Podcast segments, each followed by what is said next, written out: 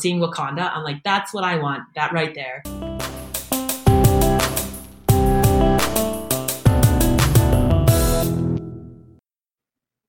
Hello, and welcome to the One Team Gov Show, a podcast featuring conversations with awesome people doing interesting stuff in the public sector. We appreciate you taking the time to join us, and we've got an amazing interview we know you're going to love. My name is Kylie. And I'm Kamala, and today we're talking with Jackie Cardinal, founder and director of Naheyawin. Welcome, Jackie. Hello, hello. So we first heard about you via a mutual friend called Maz. She had actually been over in Edmonton, and when she came back, she was literally raving about Edmonton so much. I was concerned she would immediately move there. Can you set the scene about Edmonton and what people love about it so much?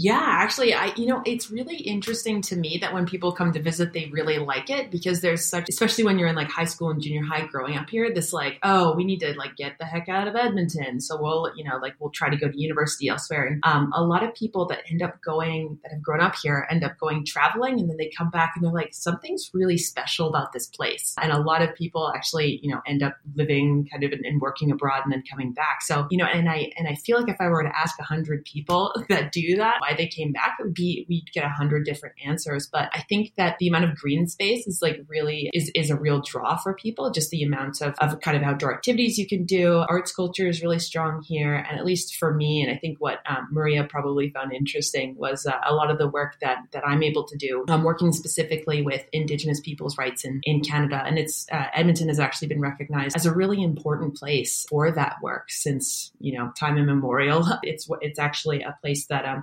archaeologists and anthropologists have referred to the cradle of civilization uh, in North America is where Edmonton is situated right now. So, and, and, you know, into the 60s and 70s with the big, you know, Alberta Indian movement up here. And then, uh, and then now there's a lot of really interesting scholarly work and community grassroots work happening here with that work. And, you know, I, I think there's something in the spirit of the place. I mean, of course, I would say that, but I think there's something really important here. This place has been a gathering place for millennia, and I think people really get that feeling. So, yeah, that's that's my take. But I think a lot of people really love the festivals and uh, and the really interesting multicultural community we have up here.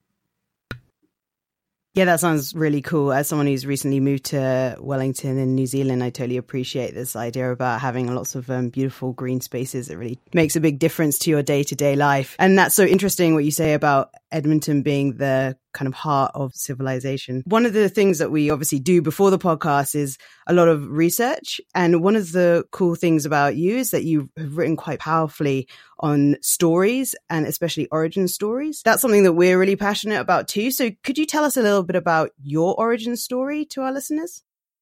Oh, for sure. I mean, you know, I it's it's really tough to say kind of where my story begins because in in Cree culture, I'm I'm a Cree woman. We almost have this um, interesting way of thinking about time and connection and who we are as individuals as being very very connected to all the people of, that have come before us and all the people that have yet to come. So when I think about my origin story, I actually reflect on a teaching that I got from one of our elders that, you know, each person that is born is an answer to a prayer that was made by someone in their community, that was made by someone in their family, either very recently or sometime in the in the distant past. And and for me that's been I think getting that teaching and trying to follow and like trying try and really find out exactly what prayer that I'm answering is kind of the root of where um, began doing this work in the public sector and, and with Indigenous people's rights in Canada. You know, but I, I uh, you know, like more practically, I think that when I when I reflect on getting involved in this work, it was actually kind of happenstance. I kind of fell into it, as I mentioned before. You know, that my family has been um, actually very involved in all of the movements that have happened in this part of the world for Indigenous people's rights. So I think that it was a little bit of a part of my DNA in being born into my family and seeing how um, and just just seeing how it how important it was and how inherently being um, being an indigenous person in the last century it is so political. So i think that understanding that from a very young age was really important for me to see okay, so, you know, my great uncle Harold Cardinal was a big leader in the indigenous community in the 60s and 70s and actually, you know, well into his, his career later and seeing how, how that was a great part of, of, of who he was in our, in our family. So I think, I think I kind of fell into it. But originally my real interest was actually in, in technology. And that was something that I pursued quite a bit when I was younger. And then as I got older, you know, being able to kind of work remotely, I, that's, I met Maria when I was actually living in Brighton. Think it was, I mean, it feels like a million years ago now, but I think it was like five, five or six years ago. And I, you know, I was able to kind of, you know, work remotely and support myself and, you know, run my little kind of marketing company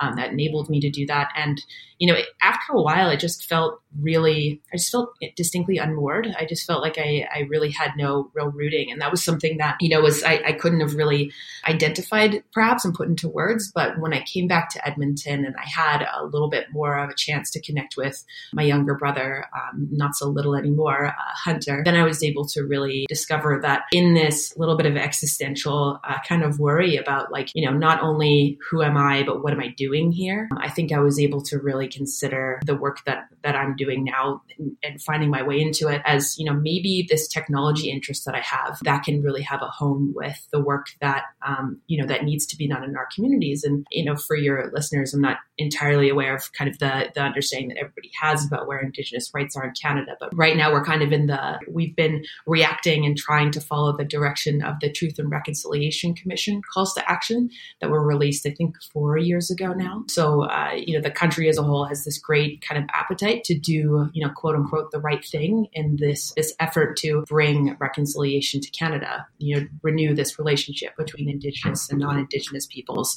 up here. So, so yeah, so I, I think, I think kind of matching it that way was, uh, was how we got into it. And and just to jump um, back to a bit about what you were saying about technology, that's obviously something that our listeners are really interested in. What what is it that got you into technology in the first place?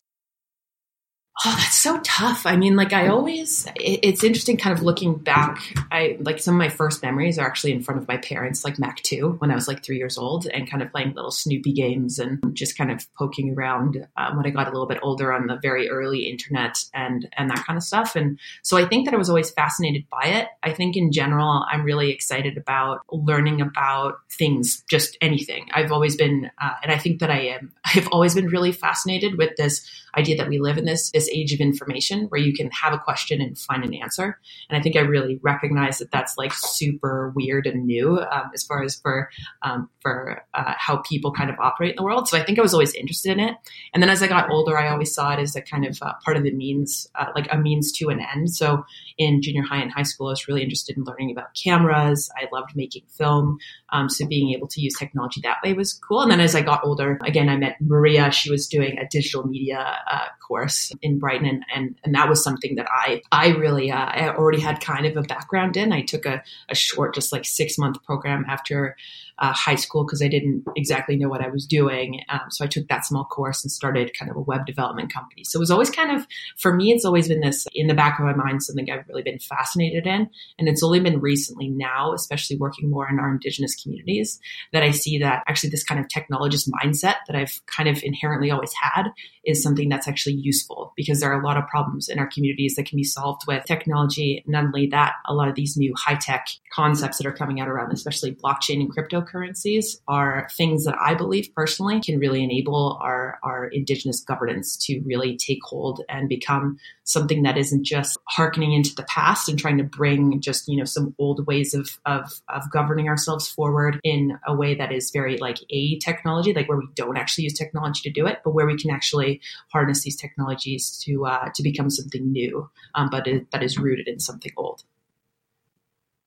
Yeah, I saw a lot of that on your Twitter, and I thought that was so cool. That kind of blend of what you were saying there, something really old with something really new. Yeah, I thought that, that those were really interesting ideas. You mentioned just there that you started your own company, and I think that was when you were at university, and that is something that I don't know many people have done.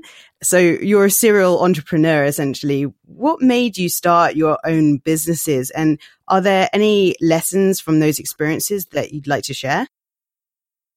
You know, I think really like the real reason I started my businesses to start out with because uh, like this started back in like junior high and high school. My parents were like, "Go get a job," and I was like, sure. And then I basically just like biked around my neighborhood, uh, buying things from garage sales and selling them on eBay until I got caught. And my parents were like, well, I guess she's making, I guess like she's getting the end kind of goal that we wanted her to, which was, you know, again, I was getting into film at that time. So I, I needed money to buy stuff. And so I wouldn't just bother them for paying for my tapes or cameras or whatever. But I think that that was the real kind of reason is this a little bit of, I don't want to do the exact same thing that everybody else is doing. I like to be able to kind of play with the amount of time I can put in to get, you know, a given kind of result. So if I can do, you know, three hours of work and get paid, you know, the same amount that, you know, one of my friends would get paid for like a couple weeks, like to me, that sounds like a huge win. So I was very excited about that. I think again, because of, you know, when I was growing up, that kind of technologist, a little bit of a hacker mindset was something that was seeded very early and I was rewarded quite early for it as well. So, but yeah, I mean, I think it, as I got older, I really saw it as a means for freedom. I saw it as a means for um, actually learning a really important lesson, which is that, you know,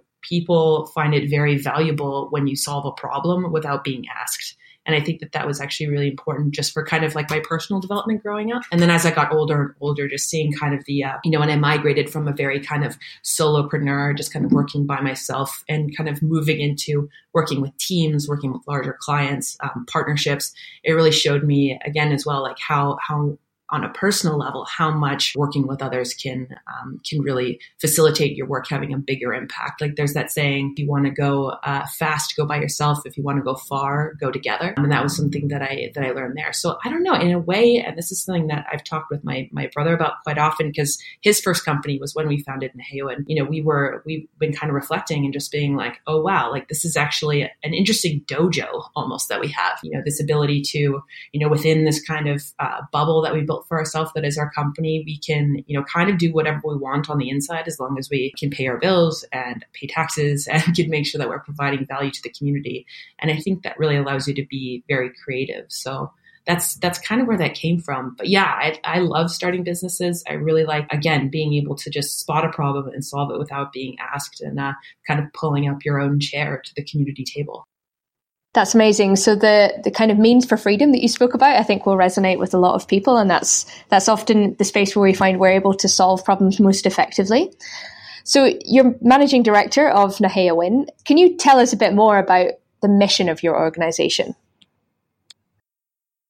Yeah, for sure. When we when we first started Naheyawin, we had more of a question than a business plan. You know, we really wanted to understand how can we take these ancient indigenous um, kind of teachings and governance principles and bring them into today. Because I mentioned before, when we were you know seeing at the time it was two years after the Truth and Reconciliation Commission, and we had this appetite in the community to uh, you know to make amends and to do better as a country. There wasn't a lot of really practical. Okay, so what does that exactly mean? Like we have this kind of big, hairy, audacious goal of you know mending these relationships but what is the what is the way to do that and um, we were really fascinated again by that question. So, you know, with a lot of pivoting, we essentially found our way into doing quite a bit of public engagement as well as diversity and inclusion training uh, and strategy for, uh, you know, public institutions as well as um, as well as private companies. So, you know, our real mission at the end of the day is to bring forward this uh, this concept that has been very central to our family and almost all of the work that we've been doing, which is bringing forward this spirit of treaty. And uh, treaty is something that I think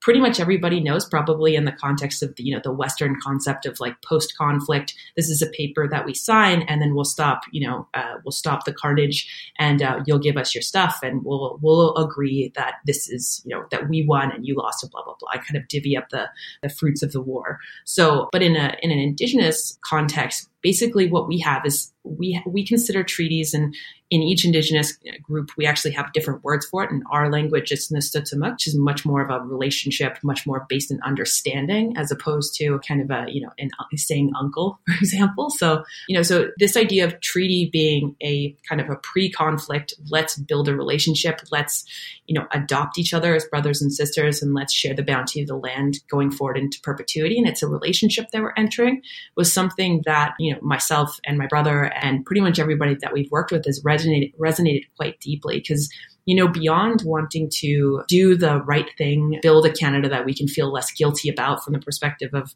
of non-Indigenous Canadians, I think that there's a real crisis of identity in Canada. I think that, you know, if we're discovering that this, this story that we were all told growing up about who we are, what we believe in, um, that we're a place that considers our diversity our strength, that um, you know we're the kinder, gentler, um, you know, cousins to the north of the of the uh, Americans. Then, and we're finding that you know just just you know the reality, the history that's coming out now, especially around how we've treated our Indigenous peoples. Who are we? And I think that that's been something that we've really uh, recognized in our work, and we really speak to that quite a lot. And and in through doing that, we've found that not only do we need to mend this relationship between Indigenous and non Indigenous peoples, but we really need to share teachings from our Indigenous peoples with non Indigenous peoples so they can feel like they're connected to the land. I mean, I can't imagine, like as I was mentioning before, with how you know deep and rich the history of, of Edmonton is, I can't imagine feeling like you're an intruder on these territories. And I can't imagine how that would, you know, inform how you would think about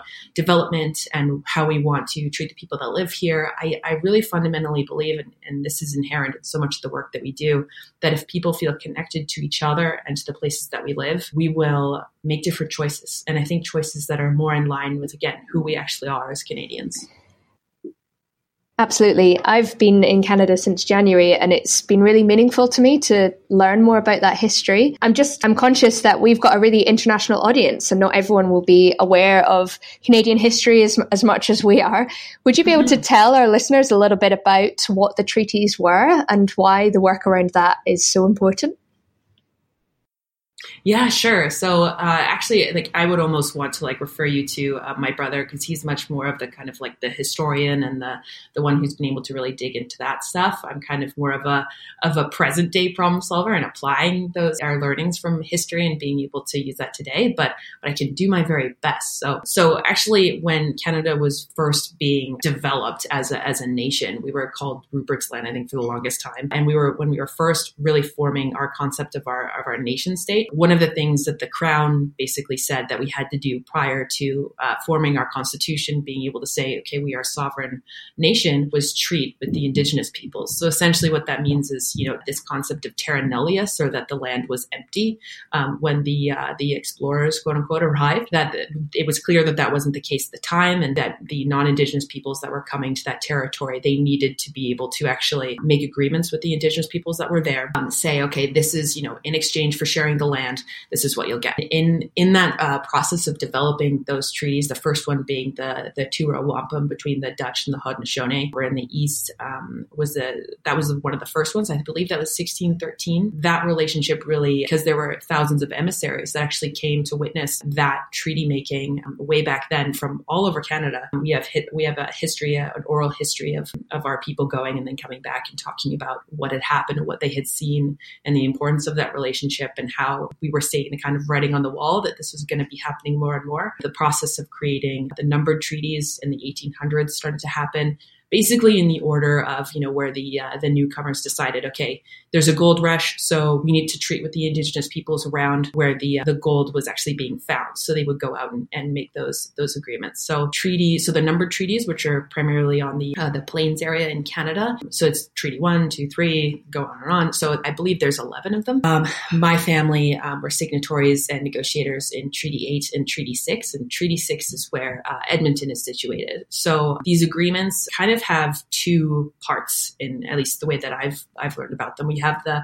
you know the Western understanding of what the treaty is, which is you know the typical things that that that indigenous um, sorry that non-indigenous people want, which is you know understanding how we're gonna who owns the land, who can be here, and kind of what are the rules. And so the but for the non-indigenous people, very much in line with this um, uh, sorry, for the indigenous people, the very core of that relationship was was much more based in ceremony, was much more in the, in the understanding that this relationship would go on as long as the sun shines, the grass grows, and the rivers flow. These very um, and we had a, a, lot of ceremonies actually around the negotiation and signing of the treaties. You know, so we have that understanding of the the spirit and intent is what it's called of the treaties, and that is what actually has been upheld more often now in uh, in the courts in Canada. Um, so that's something that um, you're seeing more and more kind of indigenous peoples, you know, putting forward these. Uh, like land claims, for example, there was a big one actually in Alberta here, and a lot of things that have been put in in BC. So we're finding that the the uh, the Canadian courts are a lot more on our side, and and so you know these these treaties that were signed were actually Canada could not exist. It's literally you know older than our constitution. These agreements, and so it's been interesting to see how much these agreements are impacting our world today. And I don't think that people understand that Indigenous or no, everyone is a treaty person because of that th- these agreements that we have here.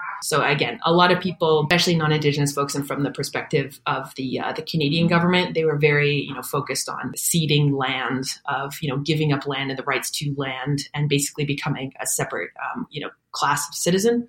Um, and uh, again, all of these things. It's very, it's very legal and very, very, very annoying, especially when um, you know the work that we're doing is very focused on how do we bring forward that spirit and intent of the relationship that was supposed to be brought forward, and make sure that that finds its way in the hearts of, of the people living here today, and how that can actually push forward um, where we're going now as Canadians in the post Truth and Reconciliation Commission era.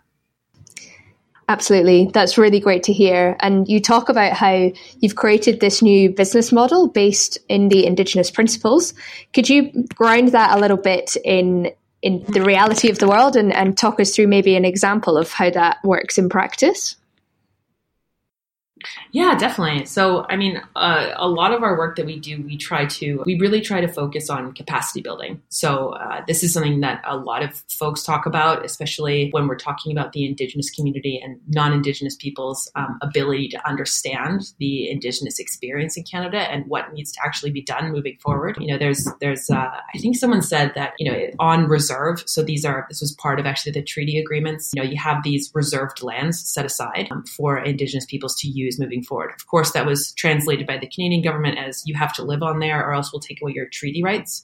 And that existed um, well into actually the 60s. So, because we're working on this concept of building capacity in our communities, we really focus on a lot of actually workshops. So, the way that we approach those are pretty different. We, we've really brought over how we would have learned um, and been given teachings in our communities and brought those into a workshop context. So, often we bring in a lot of ceremony into pretty much everything that we do. So when we bring in folks to say, okay, we're gonna we're gonna teach you about kind of indigenous concept of treaty and how that can really change the way that you think about diversity and inclusion in your organization, we sit them down again in, in, in the same way that Hunter and I have learned quite a bit from our community. We sit with them and basically just tell them stories and try to engage in conversation and really be as generous as we can with these teachings. And you know, I I've recently been to British Columbia and started to engage more with the indigenous peoples out there, and there seems to be at least among some of the nations a very clear belief that like these traditions are ours and we should not share them. And I totally get that. And at the same time, in, in my community, Sucker Creek and um, the Sagaway Inawak, the Wood Cree, you know, there's this a real belief that no, these teachings are for us to share, especially with people that we believe need. And so that was just something that was very interesting that I saw. And so we're very careful as well to try to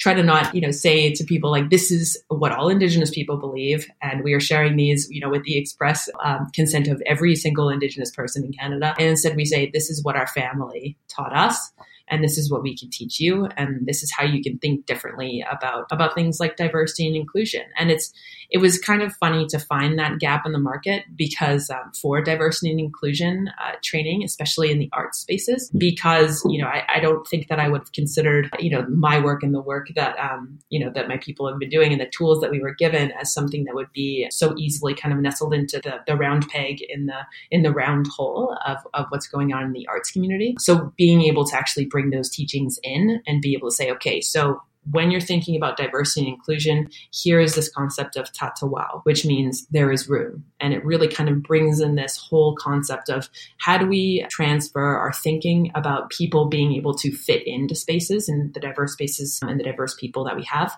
How do we have and adopt a more abundant way of thinking about these things. How do we say we're not just pulling up a, another chair around a really cramped table? In fact, you know, we actually have an ability in each of us to continually make space for others and then really um, supplement that teaching with with others again rooted very much in treaty so so again it's, it's very rooted in just trying to as best we can as cleanly as we can bring the old these old ideas and ways of organizing again sitting with people answering questions and being generous and bringing them as uh, as whole as we can into our present day. So the the workshops have been um, particularly something that we've been interested in, and um, and uh, yeah, and we've been actually Hunter and I we've been working on a on a play um, so in our fundraising processes for that play that's coming out in January, we've been holding calling in ceremonies, which is essentially we're trying to reapproach how we're doing basically any kind of arts creation using our um, indigenous governance principles. So one of the things that we have are these evenings where people come and they sit with us. We share um, the kind of spirit of the story that we're going to be telling and actually invite them to take part in ceremony with us. And so I think just in general, trying to bring more of the sacred in the, into the mundane of doing this kind of work is is really how we've um, innovated within the space. Oh my god, I love that idea of bringing the sacred into the mundane, and um, I think that um, it's so good to hear that the art space is um, uh, um, taking on a, a, lot of the learnings around diversity and inclusion and, inviting you folks in because I always associate diversity and inclusion workspaces with um, or workshops with really corporate events and yeah. corporate um, companies. So that's really good um, to hear that they're actually also taking this stuff on, especially as art can be seen as a, a really um, kind of elitist space. Um, so yeah, one of the things that we do uh, is uh, before the interviews is always do a sort of deep dive into your Medium posts and what you write about. And what we really loved about yours was how personal a lot of the things you've written about are. And we're just going to dive into some of the interesting ideas and stories that you've shared. Um, so one of the cool things about being in the startup scene and startup culture is that once you succeed, it's quite cool to talk about startups that have failed. And I think that that's a unique perspective that you have as opposed to some of our other guests. So I was just wondering if you could share any stories about failed startups and anything you've learned from those it's interesting when I at least think of like my entrepreneurial journey because I feel like failure has been such an important part of my development. Um, it's like the most starkly black and white. The decision that you made to get here was the wrong one. And so when I think about, you know, my time working uh, on my various projects, it's it's actually like failure has been so important, and trying to speak more openly about failure and about you know what we struggle with is something that been um, something that I've I've tried to do, and and you know in in you saying as well that like how personal that I try to be, you know I really believe that we should each try and be the people that we needed when we were younger, and I feel like especially as a as a woman in a traditionally you know male dominated field, primarily in my career, actually even now I would say that it's it's a, a lot lot of uh, men are very active in this space. Being able to be honest about how hard it is and how um, how much you change and about how deeply. I think that if you're at least doing it right, you allow yourself to be transformed by your experiences. I don't know. I, I think that um, I think that especially having friends in these spaces as well has been interesting to see how they've been able to kind of move forward and through their challenges. For me, I've I don't know. It's it's it's interesting how when when we think about failure, when we think about um, working on our businesses, and you know that kind of like hustle, you know, mindset that that so many entrepreneurs have, how often how how bad that can be, how unhealthy that can be for all of us, and how actually providing a little bit more space, a little bit more um, separating yourself from your work. And as much as I love my work, and as much as I, you know, I actually typically make it my my business to really love what I do um, to always maintain that separateness because at the end of the day, you know, you you aren't what you do. Um, you you aren't what you've built, and I think that making sure that those are separate are very important.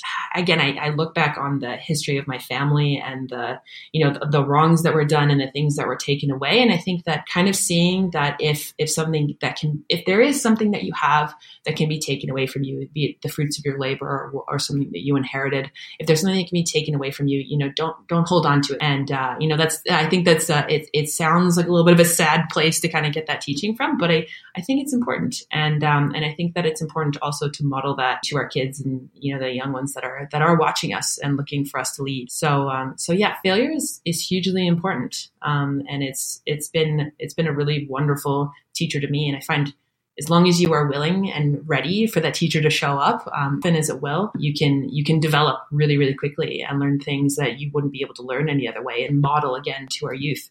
Hey, this is when something doesn't go right. This is how we act you know, we are not what we do. We are not the mistakes that we've made. We are, you know, we are separate from that. we've seen that you've described yourself as a radical optimist, and that really comes through in that answer. Um, and from what you've uh, what we talked about so far, um, that must be a really hard thing to sustain, especially in these times. What do you think it is about yourself that keeps yourself going and keeps yourself optimistic?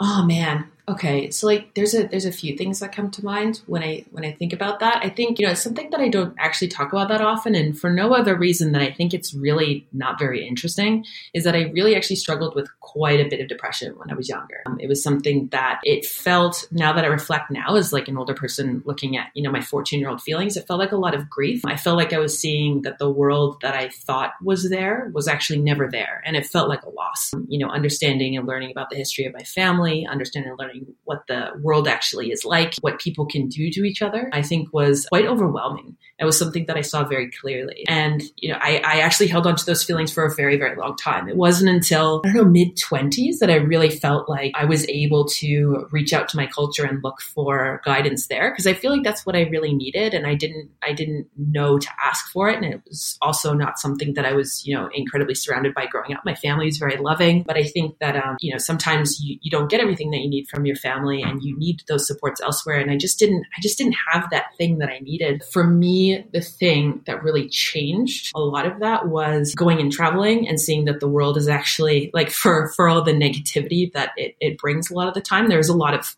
there's a lot of love. There's a lot of hope. There are a lot of people working very hard on uh, on problems that seem huge. Like I think a lot about. I think it's a story in the Quran about the snake that's putting out the uh, that's putting out this fire. Um, that the the forest is on fire and the snake um, comes over with a mouthful of water and like puts it on the flames and a little bit of it goes out and you know everybody in the story is like why are you even doing that? And he's just like well I might as well try.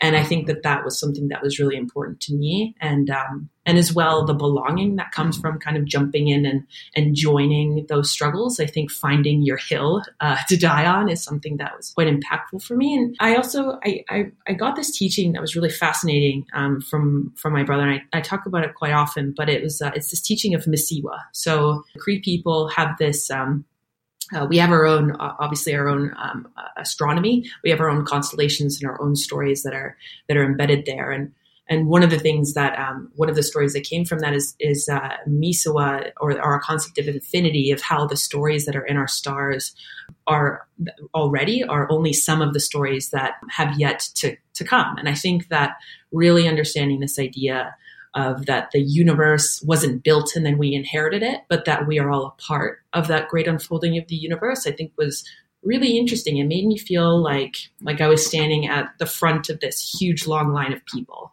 and at the back of the of a huge long line of people. And I think that that sense of place and of role and responsibility really helped me. And I think if if you're not willing to look you know, I, I, think that you get that ability to look for the light when you've been in like this darkness and you really understand it and try to work with it and uh, and know that it's there and be like, well, you know, there is light too. And I think that I choose to focus on that because what else is there to do? I, I find that there aren't, and there's a lot of really angry people, and I think they all have really good reasons why. And I, I, I don't know. I look into the darkness and I'm just like, okay, well, the fact that there is light, like that's worth fighting for. And um, and yeah, so that's that's pretty much it. Uh, the optimism is something that a lot of people focus on, and I'm just kind of holding on to um, what I have now. And if I start to get better, I guess I'll just move into the woods or something.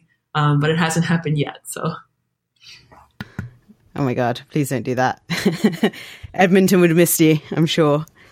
Um, talking you spoke there a little bit about uh, working on hard problems and just jumping in and trying. And one of the things i saw was that you were at the standing rock protests back in mm-hmm. 2016 C- can you tell us a bit about what you saw there and if um, there were any uses of technology that aided the protests Oh, for sure. Actually, you know, and the, the Standing Rock protests were really, really huge to me for like none of the exciting reasons that everybody's like, tell us about the helicopters that were coming over and how your phones kept going out of service and like, like there'd be weird clicks if you tried to make phone calls from there and, and, and all that fun stuff. Um, but for me, it was actually uh, seeing how the the Standing Rock Sioux organized everyone was really fascinating. Um, seeing how they, you know, you showed up and they just assumed that you meant, you know, good, even though there are definitely some undercover people that came in. You know, they assumed that you were there with good intentions. They told you what your role was. They told you, you know, make sure that you're volunteering in all these different places. And I don't know. I think for me, it was this really amazing moment of being like, hey, people like if you if you empower people and you um, you tell them what to do and here's their role people really get a lot out of it. And and a lot of people said that you know if you unless you worked in the kitchens, you didn't even really know what it was like there at Standing Rock. And so for me, that was quite fascinating. But and and I think that's actually what really um, inspired uh, Hunter and I to actually create these workshops because I don't think we, as especially like as Indigenous peoples, believe that if we give people a job and give them enough information not to mess it up, that people will do it and they will get a lot from it. And so I think that that's where that came from. But yeah, technology wise, I mean, the amount of organization that was there was quite stunning. Nobody really knew who was in charge. They had uh, quite high tech ways of connecting with each other. Obviously, they were using like encrypted uh, messaging, and yeah, it was just it was it was quite nuts. Like I, I don't think, and it happened to be actually the weekend that the uh, the veteran the veterans were showing up, and that the easement was actually denied by Obama. So it was like a really big, big weekend, um, and it was something that I'll, I'll honestly never forget. Wow, yeah, that sounds really, really momentous. Um, and like a lot of people we speak to, we can hear through what you're saying is that you really put your ideas into action. And we also saw that you'd created an organization called Indigenized Tech. Could you tell us a bit about that? Yeah, for sure. So, um, yeah, indigenized tech. So basically, I think that one of the reasons, one of the main, main reasons I didn't end up going into technology when I was younger was because the classic, like, you can't become what you can't see oftentimes, or at least it takes, you know, you know, much more disagreeable people to be able to kind of rise above that and become something they can't see. And a lot of the focus that I have right now in kind of like my quote unquote free time is actually really focusing on how do we get more Indigenous people into this tech space to understand um, these new technologies and to be able to apply them in, in our communities to solve like present day, really practical problems. You know, we have um, in, in Alberta, we have quite a few connectivity on reserve of, uh, of people that can actually, they can actually access the internet but in terms of using them in any kind of like meaningful way to uh, to uh, to actually solve their problems on reserve, it's not really there. Like a lot of our records are um, not digitized, um, or they don't have extra copies. Um, there are so many Indigenous people that have a lot of really important genealogical records, you know, news clippings, um, photographs they have the only copy and it's de- there's de- they're definitely not digitized. So being able to just and this is this is my kind of take on the problem is that like there is a, there's a huge supply issue of indigenous people, you know, literally just not being at the table with the skill sets to recognize that these problems that we have a decent amount of them are totally solvable with technologies that is that have existed for like 20 years now. So getting more indigenous people into the industry has been really important and that kind of actually spurred on talking with these different tech companies in Edmonton and being like like, hey, like this is a problem. And they're just like, oh my goodness, I didn't even know that was an issue.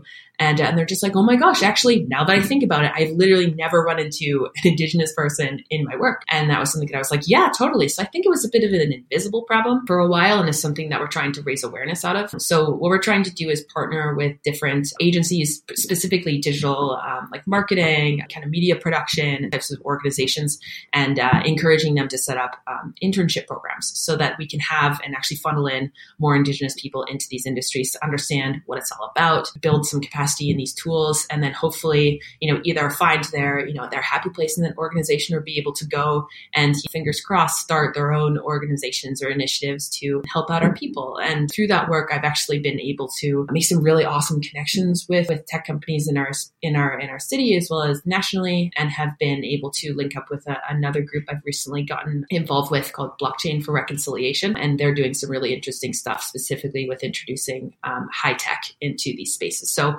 where indigenized tech is a bit more focused on how do we build capacity and interest in this industry. Among Indigenous peoples. Blockchain for Reconciliation is a lot more, you know, move fast and break things and, and really try to imagine, you know, very, uh, for me at least, I, I loved uh, uh, Black Panther. So seeing Wakanda, I'm like, that's what I want, that right there. So, um, so that's how I kind of imagine a lot of blockchain for reconciliation work is in kind of realizing how our communities could look if we if we implemented technology in a way that was, you know, more congruent with our belief values and systems. What an amazing cultural reference! I've I I just got off a, a, flight yesterday, and I actually watched Black Panther on the plane, and it was the first time I'd seen it, and I thought it was absolutely brilliant. So, yeah, if I'm if we're allowed to say Wakanda forever, then then I would for sure. Um, so as well as all of this really, really incredible and, and, meaningful work, we also noticed that you you have quite a lot of fun with what you do as well. And one of the things we we spotted was that you did a keynote at a conference called Babes Who Brunch, and uh, we thought that was just an excellent name for a meetup. So, a couple of really important questions for you. Firstly, what is your brunch of choice? okay, so I ordered, I think it was Italian sausage and like poached eggs. It was awesome. I was super nervous though, so I could only eat like half of it. I don't know what it is. I feel like this like kind of fake it till you make it is supposed to work sooner, but I still am terrified every time I do any kind of public speaking. But people tell me they can't tell, so I'll just continue to, I guess, be hungry and scared until I don't, I guess. I don't know.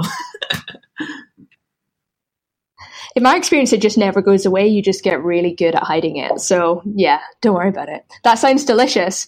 And also, in a long-standing One Team Gov podcast tra- tradition, we love to recommend um, some some alcohol to go with this as well. So, what would be your boozy brunch drink of choice? Oh my goodness, is there anything other than mimosas?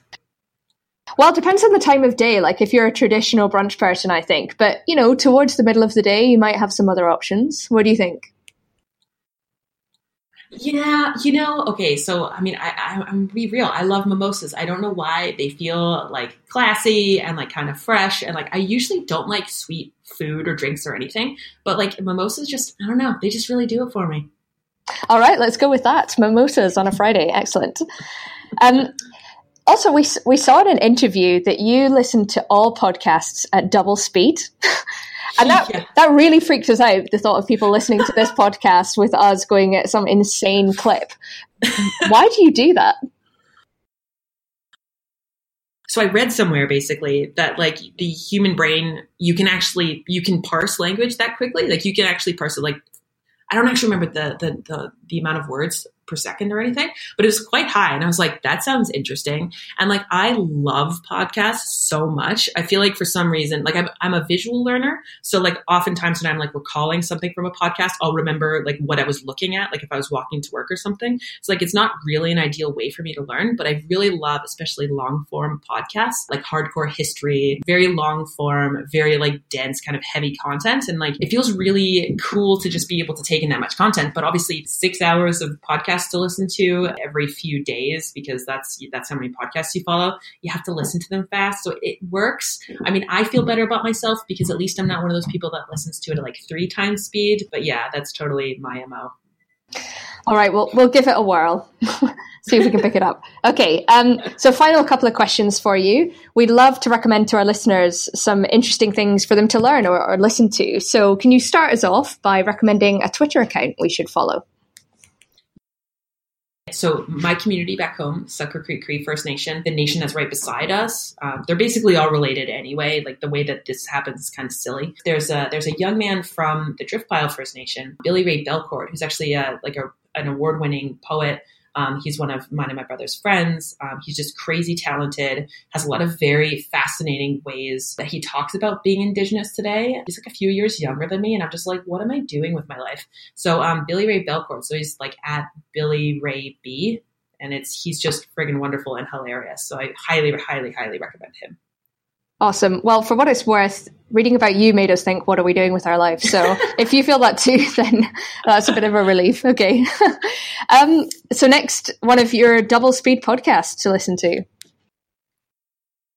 Okay, the only way that I'm able to keep up with all of the happenings in our community is with Media Indigena, just this awesome, basically news program that goes over everything that's happening in our community, um, you know, nationally. And uh, you can support them on Patreon. They are awesome. And uh, anytime that you see Dr. Kim Tallbear um, as a guest on Media Indigena, you have to listen to it. She's the most brilliant person.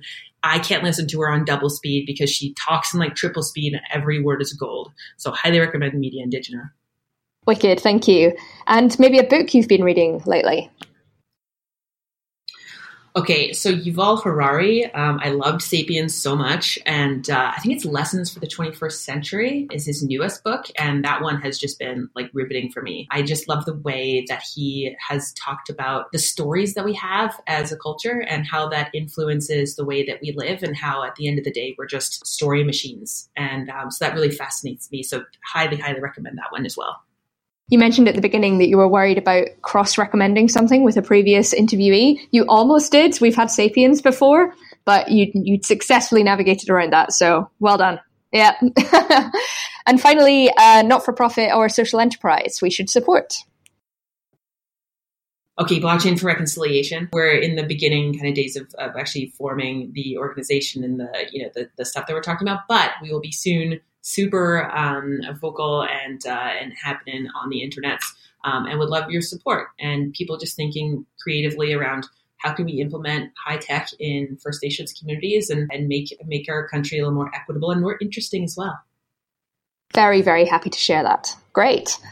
Okay, well, Jackie, listen, thank you so much for chatting with us. This has been a brilliant interview. I think we've only just scratched the surface of some of the amazing work that you and your organization are doing. So, so thanks for taking the time thanks so much for having me. I'm so excited to be chatting with you both, and uh, and I was ecstatic to hear about the um, the other interviews I've been having. So to be counted among them is just the best the best thing in the world.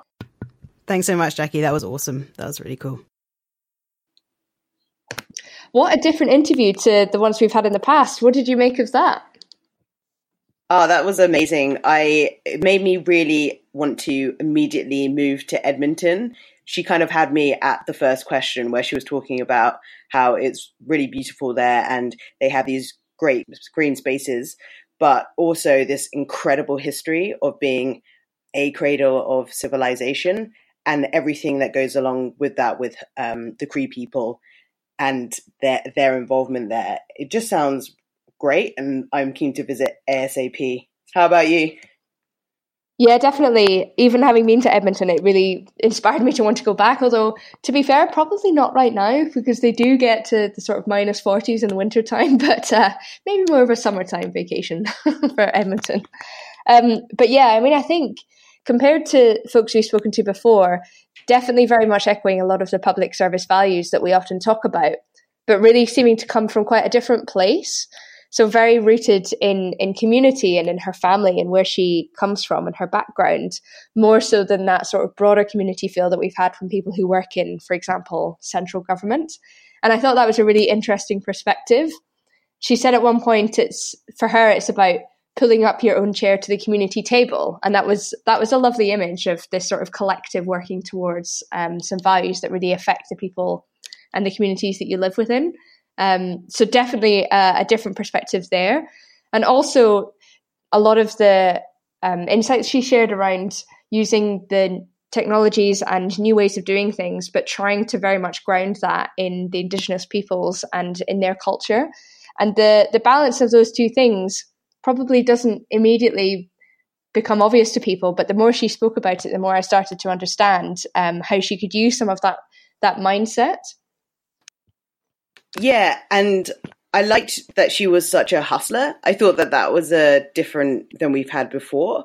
Uh, she talked about her entrepreneurial spirit and how she started setting up businesses from a really young age and has actually used her ability to work in technology and create these businesses to free herself up and provide for herself but also expanding that to create jobs and awareness of the Cree uh, community, I thought that that was really interesting as well. Yeah, what I thought was particularly in- inspiring was the way that she could really ground some of the methodologies we talk about so commonly. So things like design thinking and um, posing problems rather than trying to build solutions as exactly the way that she'd started to build her business and the way that her and her brother had had made that happen she said we we had more of a question than a business plan. I thought that was brilliant and not something you would normally hear from from an entrepreneur of, of any sort particularly a tech entrepreneur where it tends to come from you know a specific piece of technology or an, an innovative idea.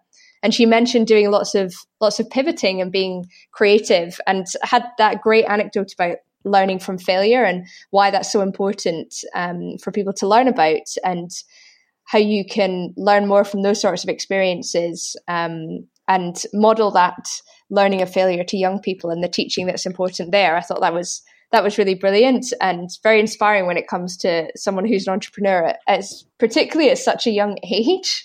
I was checking through our research before before thinking about some of the questions we were going to talk about here, and really made me feel again completely inadequate, as so many of our interviews do, because I think she's 28 and has started, you know, numerous businesses and is is doing such a fantastic job at um, doing things like working around um, the spirit of the treaties in Canada, and yeah, just a, a fantastic person to interview.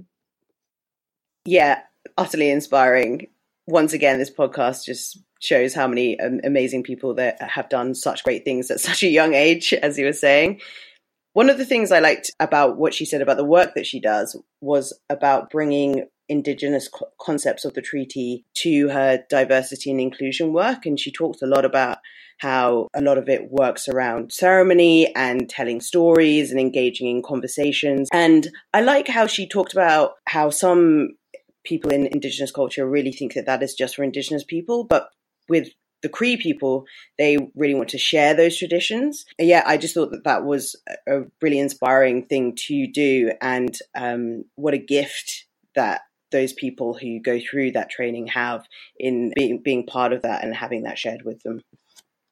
Definitely, the work she's doing to get more Indigenous people into the industry was fantastic to hear about. Very um, very practical advice that she had around getting you know digital agencies and organizations to set up internship programs and bring people in that way. We often talk about a lot of the the typical cop out for diversity and your organization not being diverse enough is saying you know it's a pipeline problem and that is is really pushing the problem to the side rather than embracing it. And it sounds like, you know, exactly the kind of thing that she's role modeling there is about solving that problem and encouraging people from from a grassroots level to get into the technology space. And that was that was really cool to hear about. For me personally, one of the best parts of of our chat with Jackie was her talk about being a radical optimist, and that's something we see across the One Team Gov community, um, and particularly why she was inspired to work on such such hard problems, um, especially with her experience of depression as a teenager. And she she had so many beautiful phrases throughout the interview, and one of them I thought was the ability to look for the light is greater when you've had an experience of darkness. Just her her honesty and openness in sharing that, and how it has actually enabled her to you know to to grow and do some of the great work that she has done rather than holding her back and how she learns from those experiences and doesn't always expect everything to go well um, was brilliant and I think a, a lesson for anyone, not just in public service. Yeah, absolutely. What amazes me about these interviews is that people are just so candid, and Jackie really didn't have to share anything about that at all when, when she could have just given some stock answer to that question. But she was so honest and and really shared that with us. So yeah, I I really I, th- I thought that was really amazing as well, and also loved how she used the skills that she had to give back in the way that she could. And it's just a real reminder that you don't necessarily have to be in public service, capital P, capital S, to do that. There are many ways in which you can give back to communities and, and create better conditions for, for people. And Jackie just showed us that in a nutshell at the age of 28. So, yeah, definitely shock of the entire podcast listening to podcasts at double speed. I still can't get over that. And i'm wondering if she's going to listen to this one back at that or um or take it a bit more slow to see how we did the edit. But um yeah maybe some maybe some advice for our future listeners. If you're struggling to find time to listen to our one team gov show why not try it double speed? Yeah she talked about listening to hardcore history and for the podcast for fans out there hardcore history each episode is four hours. So that does make a lot of sense. I, I, love the idea of Jackie listening to everything at, at double speed, drinking mimosas over brunch. Like that's, that's going to be my plotting idea of her. yep. Thanks, Jackie.